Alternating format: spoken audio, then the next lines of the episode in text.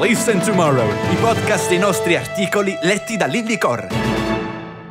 Ormai da 70 anni l'Argentina, ciclicamente, va incontro a profonde crisi economiche. L'ultima svalutazione della moneta nazionale, il peso, è avvenuta il giorno successivo alle elezioni primarie. Il paese, all'inizio del Novecento, divenne celebre per aver accolto migliaia di immigrati. La maggior parte di essi erano italiani o spagnoli ed erano attratti da quelle ricche e disabitate terre il cui benessere per anni è stato paragonabile a quello offerto dai paesi nordeuropei. Nel corso dei decenni, però, la persistente incertezza politica ed economica hanno fatto sì che l'Argentina sperimentasse svariati default. Quello del 2001 rappresenta il caso più eclatante. Chiunque abbia viaggiato a Buenos Aires ha potuto sperimentare cosa si provi a vivere in un paese che respira economia quotidianamente. Soprattutto nelle strade della City portenia, le quotazioni del dollaro statunitense sono appese in ogni quadra, mostrando l'apprezzamento e il deprezzamento della valuta nazionale. L'andamento di queste viene seguito ansiosamente non solo dalle banche private, dalla piazza finanziaria e dai mercati, ma anche dai comuni cittadini, che tramite il proprio smartphone hanno la possibilità di tenersi costantemente aggiornati sulle varie fluttuazioni. Gli argentini, riponendo una scarsa fiducia nei riguardi della loro moneta nazionale, programmano le loro preferenze di consumo, risparmio ed investimento in base alla relazione con le valute straniere, specialmente con il dollaro americano o l'euro. Nelle radio o in qualsiasi programma televisivo, simultaneamente alle previsioni meteo e alle informazioni stradali, vengono trasmesse informazioni relative alle quotazioni sul cambio, all'evoluzione del tasso di inflazione mensile o trimestrale e notizie relative allo spread. All'interno di quasi tutti i palinsesti si susseguono economisti o analisti legati al governo, all'opposizione o alle più prestigiose università del paese, che approfondiscono la congiuntura macroeconomica e i tassi di cambio una sorta di telecronaca calcistica permanente dall'apertura fino alla chiusura del mercato. Questo fenomeno può sembrare paradossale agli occhi di un cittadino europeo, senz'altro più abituato a convivere con prezzi tendenzialmente stabili. Benché ciò sia vero, la storia racconta di come nel passato, specialmente in Italia nel 74 e in Germania, si siano susseguite fasi economiche caratterizzate da una marcata iperinflazione. Gli agenti economici argentini, a differenza di quelli europei, tendono a disporre di una visione di brevissimo periodo.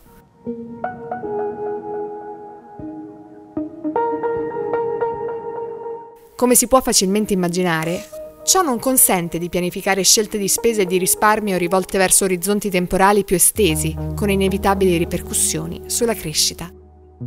L'Argentina è in recessione da quasi due anni, con un'inflazione superiore al 50%, un tasso di povertà del 35% e un livello di disoccupazione del 10%, senza contare la massiccia presenza dell'economia sommersa. Tutto ciò si aggiunge ad una situazione finanziaria alquanto preoccupante.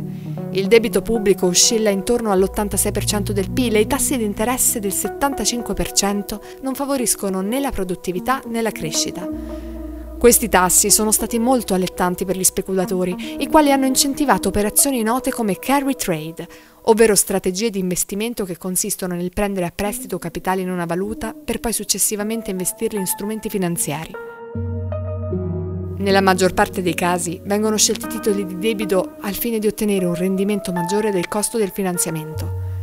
Queste operazioni possono condurre alla nota bicicletta finanziaria, fenomeno avvenuto in più circostanze in Argentina.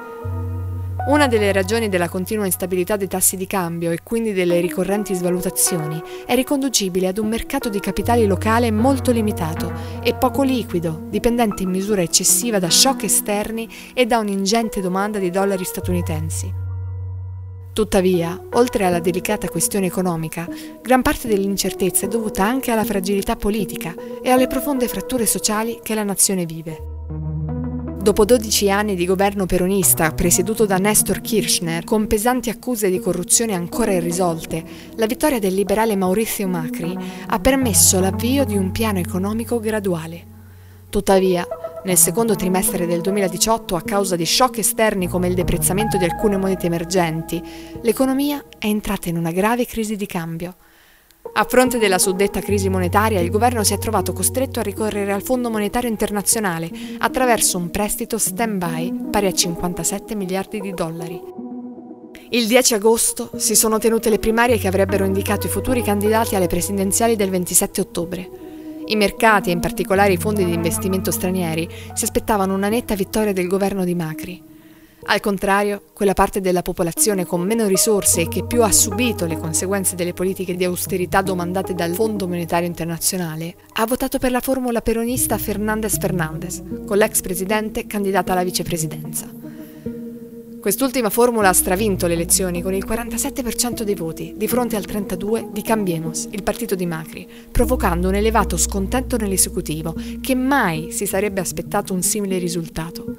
Il giorno dopo, i mercati finanziari hanno reagito negativamente e la valuta nazionale si è svalutata del 26% in un giorno, passando da un costo per dollaro di 47,55 pesos a quasi 60.